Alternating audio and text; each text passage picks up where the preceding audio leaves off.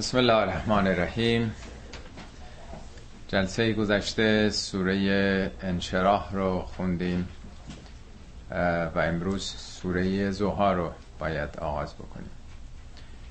این دوتا سوره به قول مفسرین با هم پیوسته است.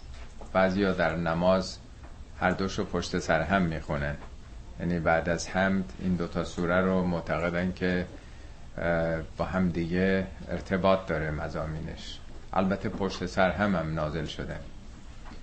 سوره زوها اولین سوره است که در دومین سال بعثت نازل شده. بلا فاصله بعد از اون سوره انشراح اومده. هر دوتای این سوره ها مخاطبش پیامبر هستن. دفعه گذشته ارز کردم در سوره انشراح نه بار زمیر مخاطب که مطرح میشه.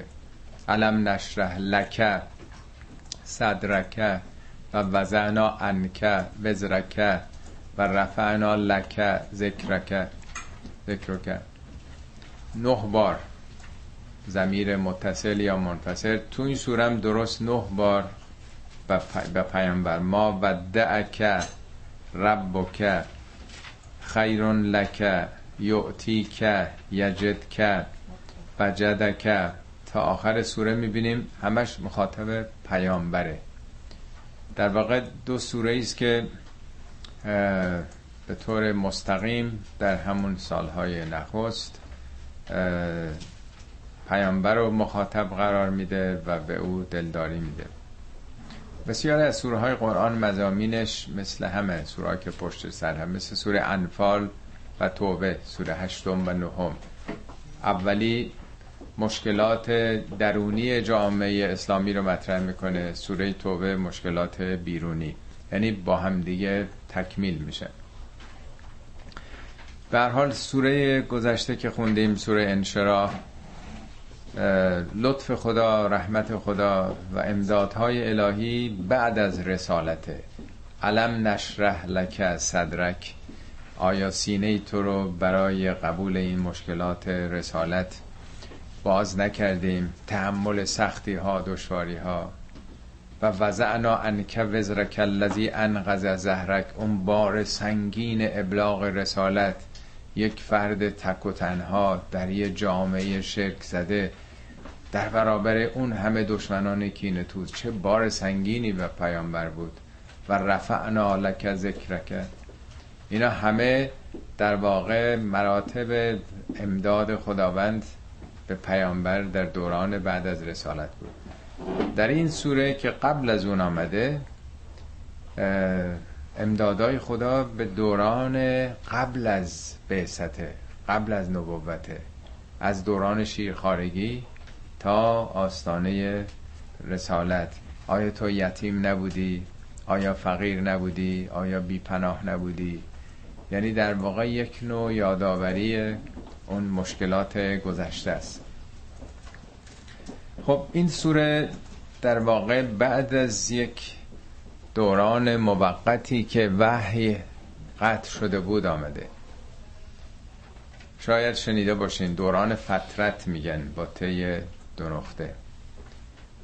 معلوم نیست که مدتش چقدر بوده. بعضیا گفتن 15 روز بعضیا گفتن دو ماه بعضیا تا 7 ده ماه گفتن. ولی به نظر میاد که حدود مثلا یه ماه یه ماه و نیم دو ماه بوده باشه که وحی قطع شده بوده. خب بعد از این پیامبر به شدت مضطرب و نگران بودن که چی داره میشه. یه برنامه رو من آغاز کردم وسط راه موندم. چه اتفاقی افتاده؟ چه پاسخی به مردم بدم؟ حالا توضیح میدم بیشتر. وقتی که سوره رو خوندیم بیشتر در جریان قرار می‌گیرین که مزامین این سوره و سوره بعد بعد از استراب ها و نگرانی های شدید پیامبر به خاطر قطع وحی. ابتدای خاطری رو خدمتون تعریف می‌کنم. از زبان شادروان شریعتی. فکر می‌کنم حدود سال پنجاه بود که یه سفری به حج مشرف شده بودیم و اونجا خب هر روز می‌رفتیم کاروان حسینی ارشاد و با دکتر ما البته کاروان دیگه ای بودیم در یکی از روزها که سخنرانی طولانی هم داشت از بعد از ظهر شروع شد یه دو سه ساعتی صحبت کرد راجع به شرک و توحید بود. بعد از اون یه عصرونه خوردن و بعد ادامه پیدا کرد. دو سه ساعت دیگه بعد شام آوردن و بعد بازم دو سه ساعت صحبت کرد تا یازده و نیم شب. بعد گفتش که حوصله داری بریم گردش؟ گفته این موقع. کجا بریم؟ گفت همین کوچه پس کوچه های مکه دیگه. 1350 درست 46 سال پیش. یه دو سه نفر دیگه هم بودن. یه زوجی بودن که جوان بودن از امریکا آمده یه زن و شوهر بود خانم امریکایی بود که جامعه شناسی تطبیقی دین می‌خوند. شوهرش هم یکی از این جوانای ایرانی بود و در واقع این خانم اون رو مسلمان کرده بود. آمده بودن حج. یه خانم دیگه هم جوانی بود آمد و خلاصه رفتیم گشتیم. بعدم رفتیم قسمت بالای مکه در واقع حالا البته اونجا رو کاخ ساختن کاخ سعودی. اینا همه خراب شده. بام ابو قبیس می‌گفتن یه مسجدی هم بود مسجد بلال. همه اینا تخریب شده 20 سال گذشته و بعدم اونجا نشستیم هم هم خواب بودن یه نسیمی هم میوزید و این داستانهای تاریخ اولی اسلام رو می‌گفت. اونم بعد از 7 ساعت سخنرانی خیلی طول کشید. که مرتبه صدای اذان صبح اومد و ما دیدیم موقع نماز صبح آمدیم پایین تو مسجد الحرام نماز خوندیم. اونجا از جمله این سوره رو شروع کرد به شرح دادن. اتفاقا یکی از اون خانوما ضبط صوت داشت. منم خبر نداشتم. اخیرا این متنش رو دیدم که تو این کتاب کاربرد آیات قرآن در آثار شریعتی هست. براتون همین چند خط رو می‌خونم. میگه بدترین لحظات پیامبر این است که بعد از این جریان که به خدیجه گفته یعنی از قار هراک آمده و خدیجه گفته به ورقه گفته ورقت ابن نوفل دایی خدیجه بود. خدیجه او رو می‌بره پیش در واقع داییش که این خیلی سراسیمه است نمی‌دونه چیه چه اتفاقی افتاده. میگه بعد از اینکه به خدیجه گفته به ورقه گفته در شهر پیچیده وحی قطع می شود در حالی که شهر تمام این دره وسیع دره مکه پر از مسخره و دشنام و توته است در این شرایط رابطه وقت قطع می شود وحی قطع می شود او به اینجا هی می آید اینجا که نشسته بودیم اینن پیاده کرده. و شبها در انتظار می ماند ولی می بیند آسمان اصلا گنگ شده. هیچ خبری از آسمان نمیاد. به طرف پشت بام کوچه ای که الان نشسته اید. همینجا همینجا که بلال که گفتم. جایی که نشسته بودیم روبروشون مسجد قدیمی بلال بود. ارز کردم اینا شد چل سال خراب شده.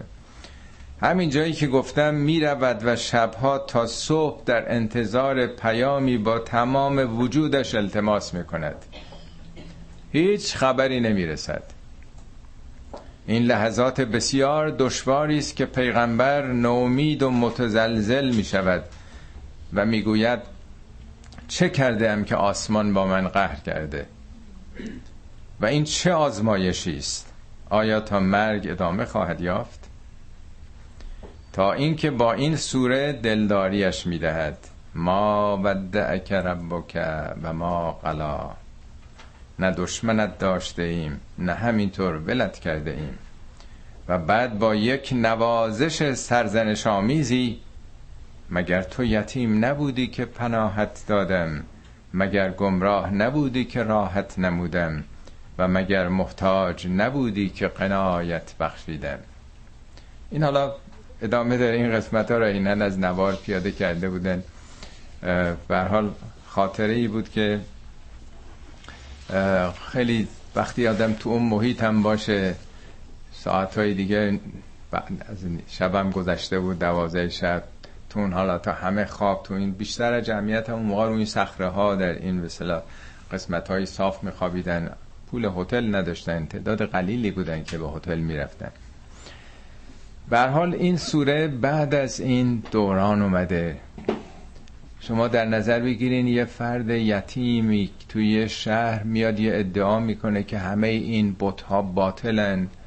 اینا هیچ تأثیری ندارن نه توسل به اینها نه شفاعت به اینها. یک باوری که قرنها در بین مردم جا افتاده مطرح کرده سوره های هم تالاش در سال اول 15 16 تا قطعی وحی نازل شده. بعد یه مرتبه قطع میشه. چیکار کنم؟ چه جوابی بدم؟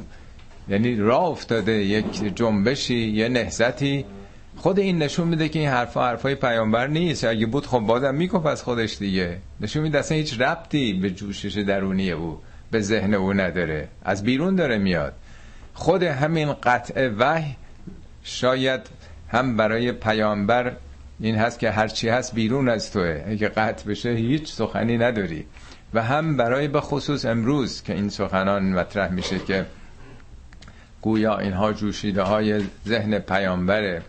تحت تاثیر افکار و اندیشه های شریعت های پیشین یا نتیجه در واقع مطالعات او بررسی های او تعمق او در اوضاع و احوال جامعه فقر ناراحتی ها محرومیت هاست که او رو به چنین راه حلی رسونده.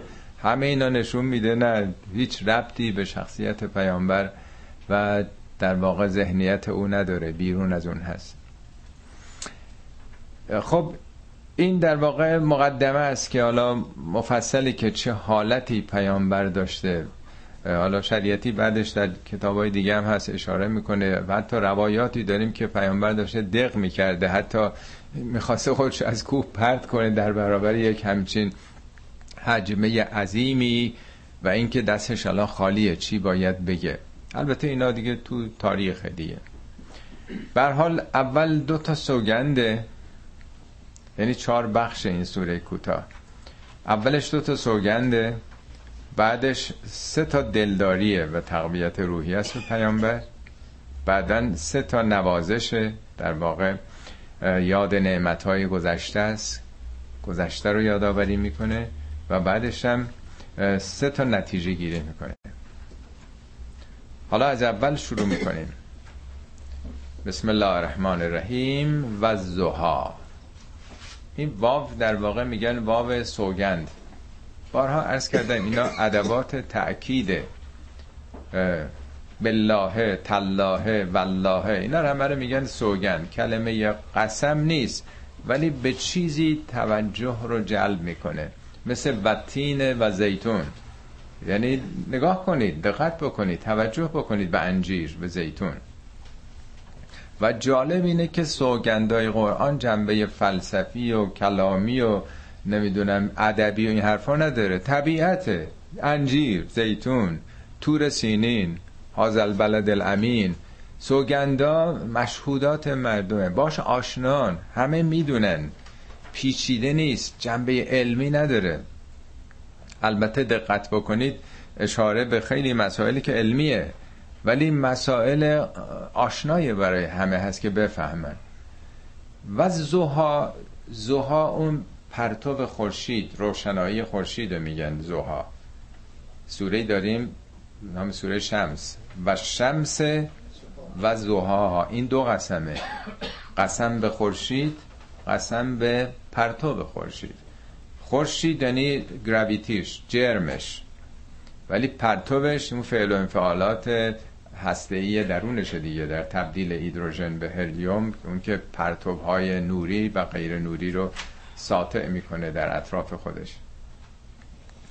اما زوها به زمانی میگن که نور خورشید روشن کرده باشه زمین رو.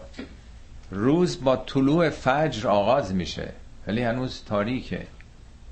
بعد از اونو میگن صبح. میگه و صبح ازا تنفس. قسم به صبح که حالا داره نفس می‌کشه. یعنی تاریکی رفته مثل این که حالا طبیعت داره یه نسیمی میاد نسیم صبحگاهی میاد. یا و صبح ازا اسفر قسم به صبح اون موقعی که اسفر مثل سفر. سفر شما وقتی میرید مسافرت میرید میرید تو صحرا.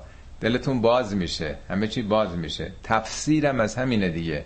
تفسیر یعنی قرآنو توضیح میده باز می‌کنه گره هاشو صبح اذا اسفر صبح حالا باز می‌کنه. پرده شب رو زده کنار طبیعت رو به نمایش می‌گذاره دیگه نیست؟ یعنی اینو پرده برداریه از طبیعته که شب پرده ای روش افتاده بوده. پس صبح با طلوع فجر آغاز میشه حدود یک ساعت و رب یک ساعت و نیم طول می‌کشه تا خورشید سر بزنه دیگه. نیست؟ خورشیدم که سر می‌زنه هنوز پشت تپه و پشت کوه و درخت و خونه هاست. هنوز نیومده تو طبیعت. ولی وقتی که آمد از ساعت مثلا هشت و نه دیگه دامن گستر شد بر همه طبیعت اونو میگن وزوها حالا پرتو خورشید همه جا رو نورانی کرده. پس میشه طلوع فجر صبح بعدش زوهاست بعد از زوها ظهره بعدش عصر بعد مغربه بعد عشاست. به همه اینا هم سوگند خورده شده تو قرآن. به کرات و از هر کدوم یه درسی گرفته. هر کدوم اینا یه معنایی داره. یک پند و پیامی داره. خب این سوگند اول. البته هم معنای حقیقی داره زوها هم معنای مجازی. عید قربان رو میگن چی؟ عید ازها دیگه. همه چی نورانیه. اونجا دیگه نور هدایت نور رحمته. یعنی بعد از قربانی یعنی بعد از عرفات و مشعر و منا دیگه قربانی کرده جشن در واقع. همه جا چراغونیه همه جای قلب انسان. اونم عید ازها میگن ما میگیم عید قربان. با قربان یعنی به قرب خدا نزدیک شدن دیگه با فدا کردن دیگه نورانی شدن وجوده اما دومیش و لیل ادا سجا. در برابر زوها شبه. چه موقع شب؟ ازا سجا. سجا یعنی وقتی که دیگه آرام گرفته. حالا شب که از عصر شروع میشه بعدش مثلا حدود نیم ساعت طول می‌کشه غروب میشه. بعد از اون میشه مغرب. ولی باید یه دو سه ساعت بگذره که دیگه همه جا تاریک بشه. اولش تاریک روشنه دیگه. درسته که شب شده. دیدین اهل تسنن به خصوص نماز مغرب می‌خونن هنوز آسمان نیمه روشنه. تو مکه اگه مشرف شده باشید آسمان روشنه. یعنی خورشید رفته در افق پنهان شده ولی پرتوبش که هنوز به آسمان می‌زنه آدم می‌بینه سرخی رو تو آسمان. ولی موقع نماز مغربه. تا عشا عشا یعنی دیگه چشم آدم نمی‌بینه چیزی رو. خب اون موقع دیگه به آرامش می‌رسه دیگه نیست؟ و لیل ازا سجا. شب موقعی که دیگه آرام گرفته. این تحولات تمام شده زد و خورده تاریکی و روشنایی و دیگه آرام شد. شب مسلط شد. البته قرآن مثلا قسم می‌خوره میگه و لیل ازا یقشا قسم به شب اون موقع همه چی رو این پرده تاریکی پوشوند. یا میگه فلما جن علیه اللیل وقتی که شب همه چی رو جن کرد. جن جن جن به صورت فعل اومده. جن یعنی پوشیده و پنهان دیگه. یا میگه ولیل ازا اس اس. شب مثل یک چیز درنده ای که عقابی که پنجه انداخته سیدشو گرفته. تاریکی ظلمت یا ظلم؟ ظلم نظام ظلم نظام شبگونه ای که مسلط شده. کاملا قرآن این دوتا تاریخ و طبیعت و جابجا پلو هم آورده. حالا در برابر پرتو نور خورشید که همه جا رو دیگه خورشید روشن کرده پدیده مخالفش چیه؟ شبی است که دیگه آرام شده. خب بالاخره این استراحت و آرامش برای همه هست دیگه. خب در واقع وحی طلوع وحی آغاز شد. پیامبری که به تعبیر قرآن بیخبر از ایمان از کتاب میگه که کنت من قبلهی لمن القافلین یه مرتبه مواجه شده با آیات اولیه که اون دفعه عرض کردم که 49 8 همه درصد آیات دو سال اول راجع به قیامت. این نسبت در سال اول خیلی بیشتره. یعنی در برابر ازا زلزلت الارض و القارعه و القارعه سوره قاشیه سوره نمی‌دونم تکبیر سوره انفطار یه مرتبه یک انسانی در برابر بمباردمان مسائل عجیب راجب آینده قرار می‌گیره. آخه اون که درس این چیزا رو نخونده بود. همه ما بالاخره یه دورانی طی کردیم از دبستان دبیرستان دانشگاه بعضی هم خب خیلی بیشتر. چقدر دوران سختی بوده. اونم تازه در این دوران طولانی بیست و چند ساله اونم یه اطلاعات سطحی از فیزیک و شیمی و ریاضیات خیلی قشری سطحی, سطحی. حالا چیشو خونده باشیم اونم با آرامش. پیامبر یه مرتبه در عرض یک سال یه حجم عظیمی از اطلاعات راجع به ابدیت آخرت صفات خدا بخوان طبیعت رو بخوان هستی رو بخوان. انسان از علق آفریده شده. خداوند اکرم به قلم آموزش داده. این سوره هایی که تا اینجا اومده یک سال اول. در واقع انبوه اطلاعات اونم اطلاعاتی که هیچ ارتباطی با اون مسائل عادی زندگی نداره. یک انسانی که این انرژی های عظیم داره به او القا میشه. مگه نمی‌گفتن پیامبر وحی نازل می‌شد عرق می‌کردن مینشستن؟ آیات اولیه یک کلمه دو کلمه ای پیامبر بیش از اون نمی‌تونسته این پالس های به صلاح الهامات رو تحویل بگیره. پله پله که به سال آخر میره یواش یواش طول آیات اضافه میشه تا سوره بقره. آیه شماره 282 بقره. یه صفحه تمام قرآنه. میگه نا سنلقی علیک قولا سقیلا به زودی ما یه گفتارهای سنگینی بر تو القا می‌کنیم. شب بلند شو نصف شب و دو سلس شب و راز و نیاز بکن. ان ناشعت اللیل. چه که در شب نشأت پیدا می‌کنه پدید میاد. هیه اشد و وطعن. گام ها تو استوارتر می‌کنه. و اقوام و قیلن سخن تو یعنی باید ساخته بشی تو. این کار سختی یعنی دارید یک برنامه های سنگینی سنقره او که به زودی تو خانا خواهی شد. خب یه دوران خیلی سختی بوده با این وزوها این تابش مثلا خورشید رحمت. حالا یک استراحتی یه تمدیدی پیامبر باید ساخته بشه دیگه. ما بالاخره در تحصیلات اگه نه ماه درس میخوندیم یه سه ماه تابستونی بالاخره بهمون تعطیلات می‌دادن دیگه. حالا این حجم عظیم باید یواش یواش جا بیفته حزم بکنه دو مرتبه روز از نو روزی از نو اصلا شب و روز برای همین خدا قرار داده. میگه جعل اللیل سکنن شب رو وسیله سکون سکونت و آرامش شما قرار دادیم. و نهارم مبصرن. روز بصیرته. چشماتون باز طبیعت رو می‌بینین. میگه شب رو جعل اللیله جعل اللیله لباسن شب رو مثل لباسی که آدم میپوشونه خدا یه لباسی به طبیعت شب میپوشونه. و نومه صباتن شب رو خواب رو وسیله قطع کارتون قرار داده. سموماتی که در اثر کار و فکر و اینها به وجود میاد استاپ می‌زنه نمی‌ذاره بیش از اون کار بکنیم. پس شب همه موجودات همه حیوانات به لانه و کاشانه خودشون میرن یعنی شب موقع استراحت طبیعته شب آرامشه.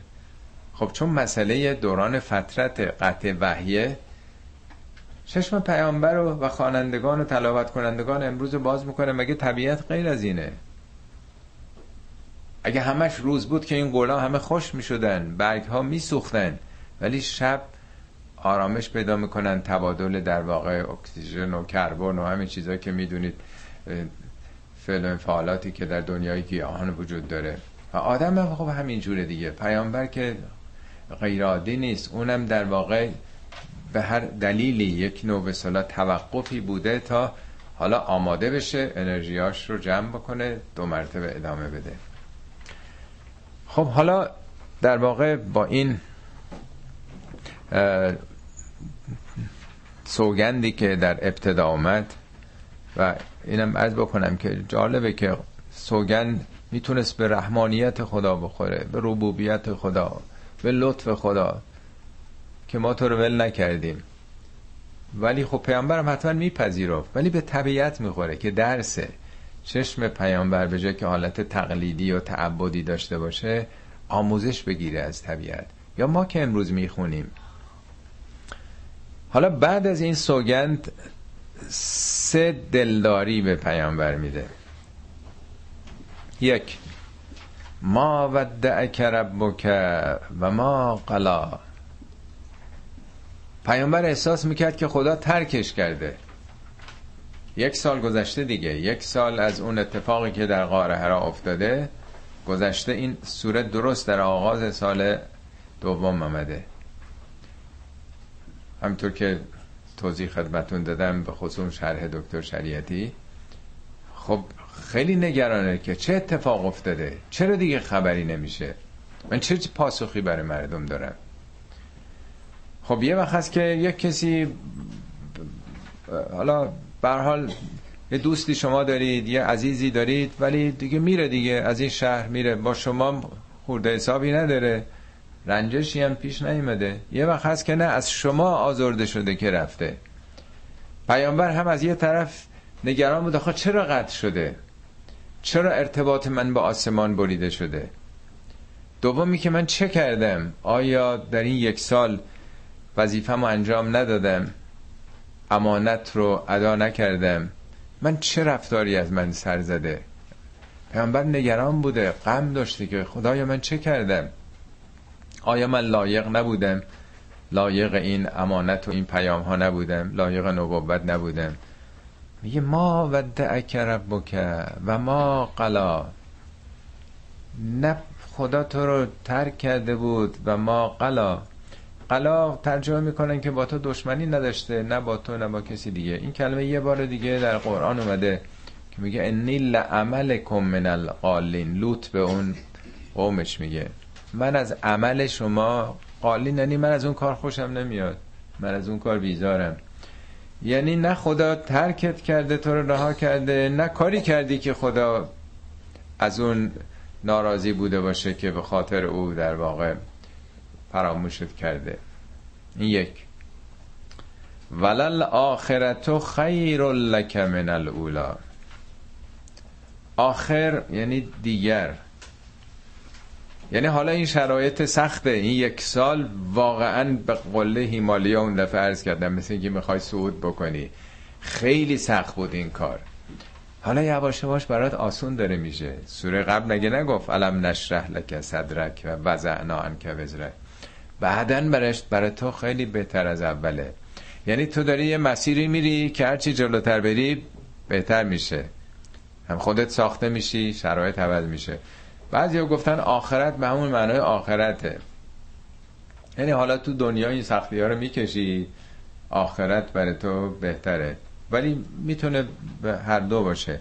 حالا آخر هم به معنای آینده است. یعنی غیر از اینی که هست. یعنی غیر از این شرایط برای تو شرایط بهتری پیش خواهد آمد. از نظر تاریخی هم همه می‌دونیم که بعد از دوران مکه رفتن مدینه و به حال جامعه تشکیل شد و همه شبه جزیره در واقع گرایش پیدا کردن و این پیام همه جایی شد دیگه.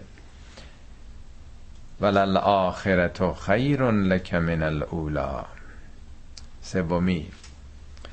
ولسوف یعطیک ربک فترضا سوفا یعنی به زودی. معمولا یکی سین تو قرآن میاد ساستغفرز این سم میگن به زودی. یکی صوفه است یکی سمه است. این سه تا عطف تراخیه در واقع.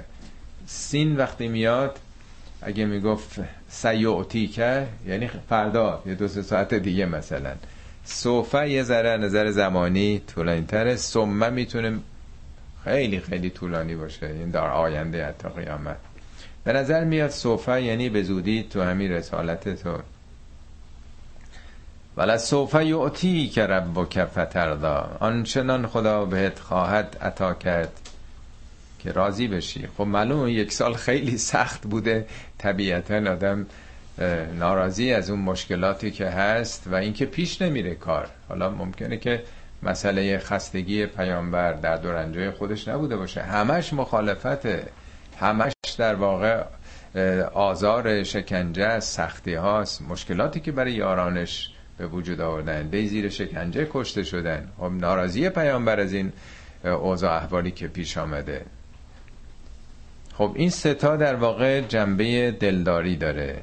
یعنی می‌خواد بگه پیامبر به طبیعت نگاه کن. طبیعت هم حالت تناوب داره دیگه. فعلا به حال دورانی آمده تو دمی بیاسای تا یعنی اون که اتفاق افتاد یک امر طبیعی بود کاملا شریعت و طبیعت دو جور قانون ندارن مثل همه. خب این ستا در واقع جنبه دلداری. ستایی بعدی در واقع یک نوع به قول شریعتی نوازش سرزنش آمیزه یا میشه گفت که یه نوع یادآوری نعمتهای گذشته است. خب تو حالا به نظرت خیلی سخت میاد یه نگاهی به گذشته خودت بکن. علم یجد که یتیمن فآوا؟ آیا تو یتیم نبودی که پناهت داد؟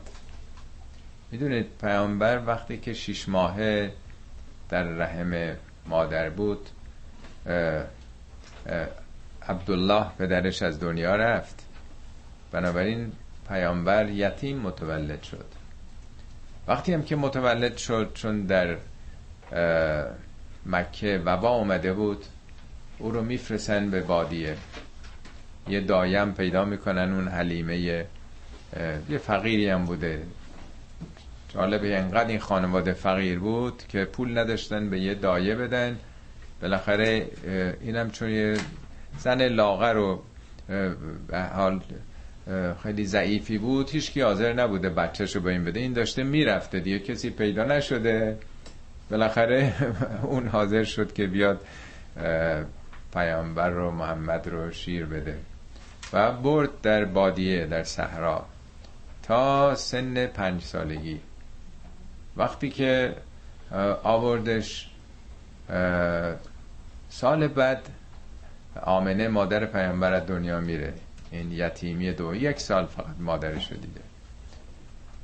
جد پیامبر عبدالمطلب پدر بزرگ خیلی با مهربانی سرپرستی پیامبر رو به عهده می‌گیره. دو سال بعدم او فوت می‌کنه. بازم برای بار سوم یتیم میشه. بعد اموش ابو طالب اونم بسیار فقیر بوده. او عهدهدار میشه. ابو طالب هم دنیا میره. چهار بار یتیمی و بیپناهی. کمتر کسی این شرایط رو داشته. اونم تو اون روزگاری که این همه مشکلات بوده.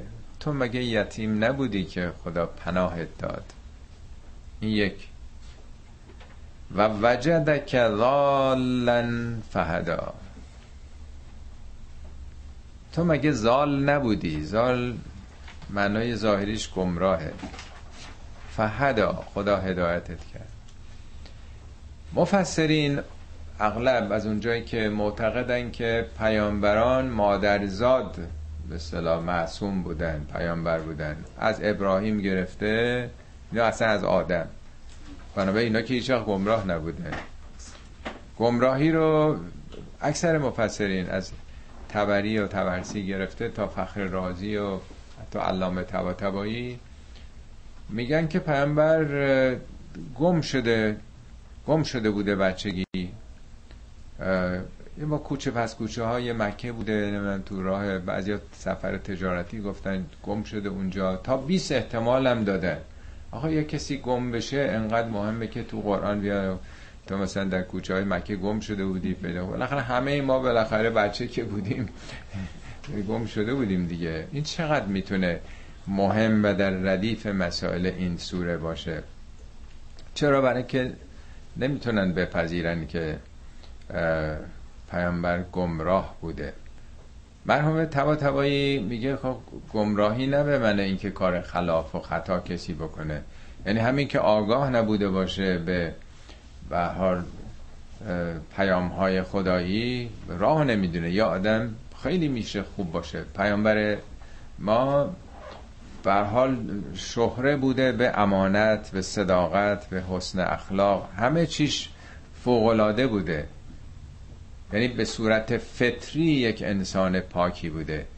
ولی قرآن میگه که ما کنت تدری مل کتاب ولل ایمان اصلا تو چه می‌دونستی که کتاب چیه؟ و ایمان چیه؟ یعنی خبری نداشته که یه توراتی نازل شده انجیلی نازل شده پیامبر تو صحرا بوده. هیچ وقت کسی نبوده تو اون جامعه اصلا کسی خبر نداشته. یهودی ها خبر داشتن که اطراف مدینه بودن. پیامبر ارتباطی با اینا نداشته. قبلا در دوران کودکی رز می‌کنم. خبری از موضوع قوانین و نظامات و ایمان نداشته که یه جا شرک یه جا کفر اینجا نفاق اینجا ایمان. اصلا به این مقولات فکر نکرده بوده. دست نخورده پاک فطری. اینی که یه بار عرض کردم شریعتی میگه که پیامبر بی تربیت بود. یعنی هیچ تربیت پدر و مادر و مدرسه و معلم و هیچ نداشت. خدا تربیتش کرد. ادبنی ربی فاحسن تعدیبی یعنی در بکر در برابر وحی قرار گرفت با وحی تربیت شد آمد بالا. در سوره اتفاقا یوسف هم که داستان می‌خواد بگه تو همون آیه اول میگه اینا از آیات خداست این داستان. یوسف که بر تو میگیم و ان کنت من قبلهی لمن القافلین هرچند قبلا قافل بودی خبر نداشتی. پس پیامبر نمی‌دونسته این چیزا رو دیگه. یعنی به اون راه نبوت و راه شناخت آخرت و پیامبر این چیزا رو که نمی‌دونست. نه اینکه گمراه بوده و ظلم و ستمی می‌کرده یا خلاف و خطایی می‌کرده نه. اون چیزاش که تاریخ گفتن کوچکترین به اصطلاح عمل غیر اخلاقی یا خلاف و خطایی هیچ کسی از او سراغ نداده. یک پارچه آدم پاکی بوده در واقع. خب اینم یه نعمت بزرگی که به حال هدایت خودش امر فوق العاده است که آدم راهش رو تو زندگی پیدا کنه که. سومی و وجد که آئلا فاغنا. تو رو خداوند آئلمند آئل به معنای نیازمنده در واقع نادار در واقع. در برابر غنیه. میگه اگه شما ایلتن فیغنیکم الله. ایله همون آیل در برابر خدا نیازمندتون می‌کنه. خب پیامبرم کاری نداشته درآمدی نداشته. در واقع ابو طالب واسطه شده بود معرفی کرده بود او رو به خدیجه. اونم یه کاری در اون مؤسسه تجاری که داشتن به اون کار گمارده بود که داستان همه می‌دونین دیگه. در یکی دو سفری که پیامبر به شام رفتن برای خدیجه خدیجه البته 15 سال بزرگتر از پیامبر بود دوبارم ازدواج کرده بود. بچه های متعددی هم داشت. صاحب کار بوده باس بوده به قول معروف. در واقع خود اونم خواستگاری می‌کنه. انقدر شیفته اخلاق و رفتار و صداقت و امانت این جوان میشه که او در واقع این پیشنهاد رو مطرح می‌کنه. داستانش مفصله که حتما می‌دونید در نظر تاریخی. پیامبرم تا سن 53 سالگی با او زندگی می‌کرد. حالا همسرای متعدد همه در دوران مدینن که هر کدوم اونا یک فلسفه و یه هدف دیگه غیر از این مسائلی که خیلی ها فکر می‌کنن داره. اگر کسی اهل این کارا باشه در دوران جوانی میره زنای متعدد می‌گیره. نه بعدها زنانی که بعضی از سن خود پیامبرم خیلی بالاتر بودن پیر بودن و حتی بعضی پسراشون بچه هاشون بزرگتر از پیامبر بوده. میگن دونجوان هم در جوانیش اهل حرفا بود. بعد که یه ذره پا به سن گذاشت عابد و زاهد و مسلمان ها شد. در تا آخر عمر خدیجه در واقع پیامبر اسلام با او بودند. فرزندانشون هم همه از اونه. حالا این همه زنایی که میگن کو فرزندی چرا نیست؟ از اونا چرا خبری نیست؟ قاعدتا نه همسران دیگه پیامبر نازا بودن نقیم بودن نه خود پیامبر. پس اونایی که میگن چطور فرزندی وجود نداره؟ خود این حالا بحثش خارج از جلسه ماست. خب این سه تا آیه 6 و 7 و 8 هم یک نوع یادآوری نعمتهای گذشته است. یعنی همه اینا درسه ها. ما اینا که می‌خونیم درسته که خطاب به پیامبره. خود ما هم در واقع هممون تو زندگی به مشکلاتی برمیخوریم. ناامید میشیم ناراضی میشیم معیوس میشیم افسرده میشیم دیپرس میشیم. ولی اگه یه بار کارنامه زندگیمون رو برق بزنیم آیا یکی دو بار که نبود هر کدوم صدها بار تو ذهنمون هست که چه شرایطی داشتیم. به مراتب سختتر از اون چیزهایی که چه بسا درگیرش هستیم معمولا آدم یادش میره. حافظه تاریخی ما زمانی ما کوتاست. تنها پیامبر که نیست این چیزها رو داشته. هممون داشتیم دیگه. اینا درسه که یه نگاهی به گذشته بکن. همیشه قسمت خالی دیوان رو نبین. چقدر لطف خدا شامل شما بوده. خب حالا سه تا نتیجه می‌خواد بگیری از این. سه تا نتیجه گیری هست. یک فعمل یتیمه فلا تقهر. فقط این سوره این نیستش که خب حالا یادت باشه که ما این همه به تو نعمت دادیم. حالا دیگه نومید نشد همه اینا مقدمه است برای این درس ها فعملی ف یعنی پس. این ستای بعدیش در واقع با اما میاد. فعمل یتیمه و اما سائله. و اما به نعمت ربک. سه تا اما. سه تا نتیجه در واقع. یک یتیم رو فلا تقهر. قاهر بودن یعنی چی؟ خداوند قاهره. یعنی چیره است با یتیم از موضع تسلط تو بزرگی تو ثروتمندی تو سرپرست اونی اون بچه است. قهر برعکسه او رو در آغوش گرفتن رفیق بودن. یتیم فقط مسئله پناه نیست مسئله شکمش رو سیر کردن و پوشاندن چیزی بر تنش نیست. قرآن میگه کلا بلا تکرمون الیتیم. شما یتیم رو اکرام نمی کنید اکرام یعنی احترام.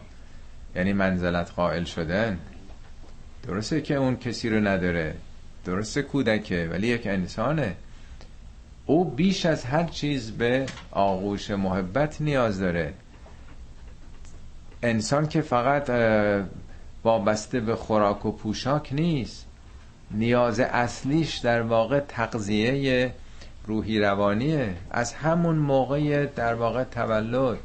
همه می‌دونید بچه هایی که قبلا به دنیا می آمدن می بردن مثلا دو سه روز دیگه تو اون بخش جدا. ولی حالا فهمیدن که از همون موقع که متولد میشه باید بذارن روی سینه مادر روی شکم مادر. همون موقع بلا فاصله با همون ضربان قلب با همون در واقع حالا انرژی نمی‌دونم که چی هستش بوی مادره هرچی هست. از همون موقع محبت آغاز میشه.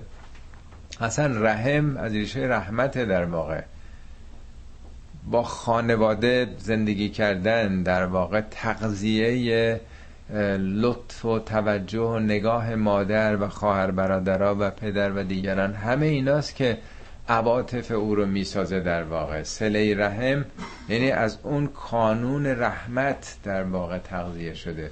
میگن این شیر مادر نخورده همینه دیگه. یعنی در واقع اونا رو نداره. پس یتیم خیلی بیشتر احتیاج داره که بهشون محبت بشه در واقع. اکرام در واقع.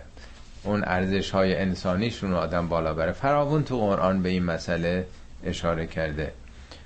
نه از موضع قاهریت و سلطه و خود برتر بینی.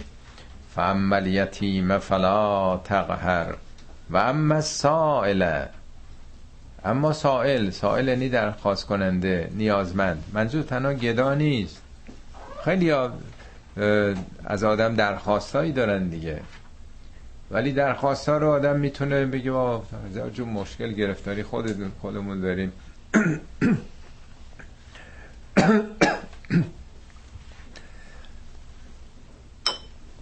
بله کسی دیگه تو مثلا دیواری کوتاهتر از ما پیدا نکردی.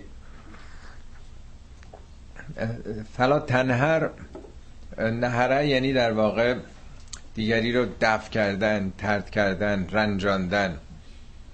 حالا رنجاندن هم لازم نیست که آدم مثلا بخواد کتکی بهش بزنه. با یه حرفی شخصیت او رو بخواد در واقع بشکنه. در روایات داریم میگن همین که یک کسی شخصیت خودش رو پایین آورده آمده به شما رو آورده حالا دیگه خیلی فکر نکنی آیا مثلا این استحقاق داره یا نداره مستحق هست یا نیست. نه همینی که اون خودشو کوچیک کرده آمده از شما چیزی می‌خواد نذارید بیشتر از این کوچیک بکنه یا اصرار بکنه. نذارید بره پیش کسی دیگه بازم خودشو کوچیک بکنه. بدید در واقع. جای دوری نمیره. حالا مستحقم نبوده باشه ولی شما که چیزی از دست ندادید تو حساب خدا. و اما سائل فلا تنهر. و سومیش. و اما به نعمت ربک فحدث. اما نعمات پروردگار تو حدیث بکن بازگو بکن. حالا این می‌تونه هم برای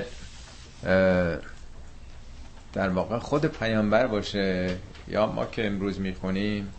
چون بعضی می‌خوان بپوشونن. ای بابا ما که چیزی نداریم. حالا میگذره. وضعتون چطوره؟ یه نون خشکی زندگی آب باریکه هست میگذره. چی چی آب باریکه بگو نون بوغلمون می‌خوریم دیگه. آدما نمیگن برای اینکه کسی ازشون نخواد. گرفتاریم بده کاریم. اگه بگه نه الحمدلله خیلی خوبه درآمدم خوب بوده سودم خوب بوده یه ده میگه پس این که داره دیگه حالا پس میشه ازش وام گرفت. نه بیان کن. اولا برای خود آدم خیلی خوبه. یک نوع در واقع احساس انبساط خاطر شکر راضی بودن به این قسمت های پر زندگی آدم وقتی نگاه بکنه. هم به خودش هی به نفس خودش در واقع میگه. و هم چه اشکالی داره که برای دیگران وقتی همه آدم بخواد نکناله بکنه که ای بابا بعد وقتی بیچاره که این زندگی شد آخر دیگه چیکار باید کرد؟ اصلا القای منفی نگریه. ولی الحمدلله خدا رو شکر. خدا رو شکر به حال خدا رسونده به ما. یه مثالی که قبلا هم عرض کردم. میگن به دو نفر یه پولی رسید. یه پول حسابی رسید. و بچه هر دو مریض شده. یکی گفت به خشکی شانس نشد یه پولی به ما برسه. یه بدبختی رو نیاره. همه رو باید بدن بیمارستان. اینم شد شانس ما. اون یک گفت خدا یا قربون لطفت. قبل از اینکه بچه هم مریض بشه تو خرج بیمارستان رو رسوندی. این دو نوع نگاه دیگه. هم می‌تونه منفی باشه آدم اون قسمت چه ببینه. هم می‌تونه خوشحال باشه که خب بالاخره مشکل حل شده دیگه. پولشو قبلا خدا رسونده. بنابراین بیان این که خدا رو شک که تو امکانشو دادی هم برای خود آدم خوبه. هم برای دیگران این در واقع القای مثبت نگریه.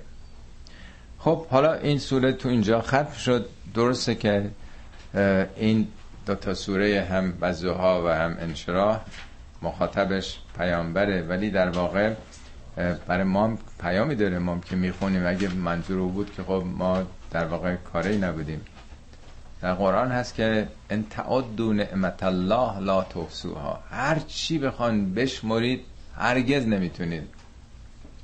قابل شمارش نیست. اسبق علیکم نعمه ظاهرتا و باطنا اسبق با قین یعنی بی حساب و کتاب نعمات ظاهری و باطنیش. باطنی که نمی‌دونیم. چه در قلبمون در نمی‌دونم تمام دستگاه هایی که در پیچیدگی هایی داره که اصلا حیرت آوره که چه خبره در درون ما. اینا پنهان دیگه. نعمات آشکار و پنهان چند بار تو قرآن این آمده؟ اصلا قابل چیز نیست قابل تصور نیست. خب ما هم این که مگه تو اینجوری نبودی اینجوری نبودی و چرا ناشکری می‌کنی؟ خب هر کسی می‌تونه که خودش حساب بکنه هم سوره انعام هم سوره به خصوص نحل رژه نعمات خداست. و هم سوره الرحمن که هی دونه دونه فبعی آلاء ربکما تو کذبان این فکر کنم 26 بار هی تکرار میشه. هی نعمات و دونه دونه کدومش نادیده می‌تونی بگیری؟ کدوم نعمات گذشته حال آینده. خب در واقع اینا درس است که خب میشه گرفت. و بعدم یتیم. خب زمان پیامبر البته یتیمی امر خیلی خیلی مهم بوده. تعداد اینا قلیل بوده جنگ های پیش می آمده خیلی ها کشته می شدن در جنگ احد. حدود یه چهارم مسلمان ها کشته شدن. یه چهارم بالاخره زن و بچه دارن. تکلیف اینا چی میشه؟ همه هم فقیر بودن. این که میگه می‌تونین دو تا بگیرید سه تا بگیرید چهار تا بگیرید بگیرید نه اینکه نیاز مثلا جنسیتون باید سرپرستیشون رو برید و بگیرید. این بچه های اینا باید یه سرپرست داشته باشن. امنیت نبوده پلیس نبوده کسی نبوده. جامعه قبیله دوران وحشیگری بوده. خب یتیم البته حالا تو کشورهای پیشرفته دنیا کشور امریکا مثلا یا اروپا به حال دولت عهدهدار شده دیگه. اگه کسی به سرپرست نداشته باشه درسته که خب خیلی هم نمیدن. حتی کسانی طلاق هم بگیرن در مورد نداشته باشن تو امریکا بخصوص حالا کانادا هم همینطور خیلی کشور اروپایی اکثرشون. به حال جامعه داره تأمین می‌کنه یا مؤسساتی به وجود آمده ولی اون موقع که نبوده. ولی الان هم با وجود اینکه دولت ها دارن تأمین می‌کنن اونم یه حداقله. و بعد نیازها که فقط این نیست که یه سرپناهی بدن یا در یه حدی که مثلا از این برگه هایی که برن غذا بگیرن از جای دیگه. خب در یه حدی کمک هایی هست. ولی مهمتر از اون در واقع همون جنبه های روحی روانی و تربیتیه که برای یتیم ها وجود داره. تازه کلمه یتیم اون موقع بچه هایی که بی سرپرست میموندن. الان در واقع اصلا کلمه یتیم این نیست که حتما بی پدر و مادر باشه. وقتی که سرپرستی نباشه بزرگی نباشه جامعه پر از این حالا بچه های کارتون خواب کودک های خیابانی دخترای فراری از خونه اینا ارقامش به چندین ده هزار و صد هزار داره می‌رسه تو مملکت ما. تازه همین روهینگی ها جریان مسلمانایی که اینا که 400 هزار نفر اینا یتیم نیستن؟ نه تنها بچه هاشون خداشون هم یتیمن. که بیشتر هم شد دیگه. اینا به حال این نیازها در زمان ما هم هست. به حال منظور اینه که توی این قصه و داستان تاریخی نباید اینا رو تلاوت که وقتی می‌کنن برای اینکه آدم یاد نعمات خدا بیفته و بتونه وظیفه خودش رو ایفا بکنه. خب بیش از این خستتون نکنم. انشالله که هرچی بیشتر بتونیم پیامی درسی پندی از این آیات هدایت بخش بگیریم و به حال در زندگی به کار ببندیم. صدق الله العلی العظیم.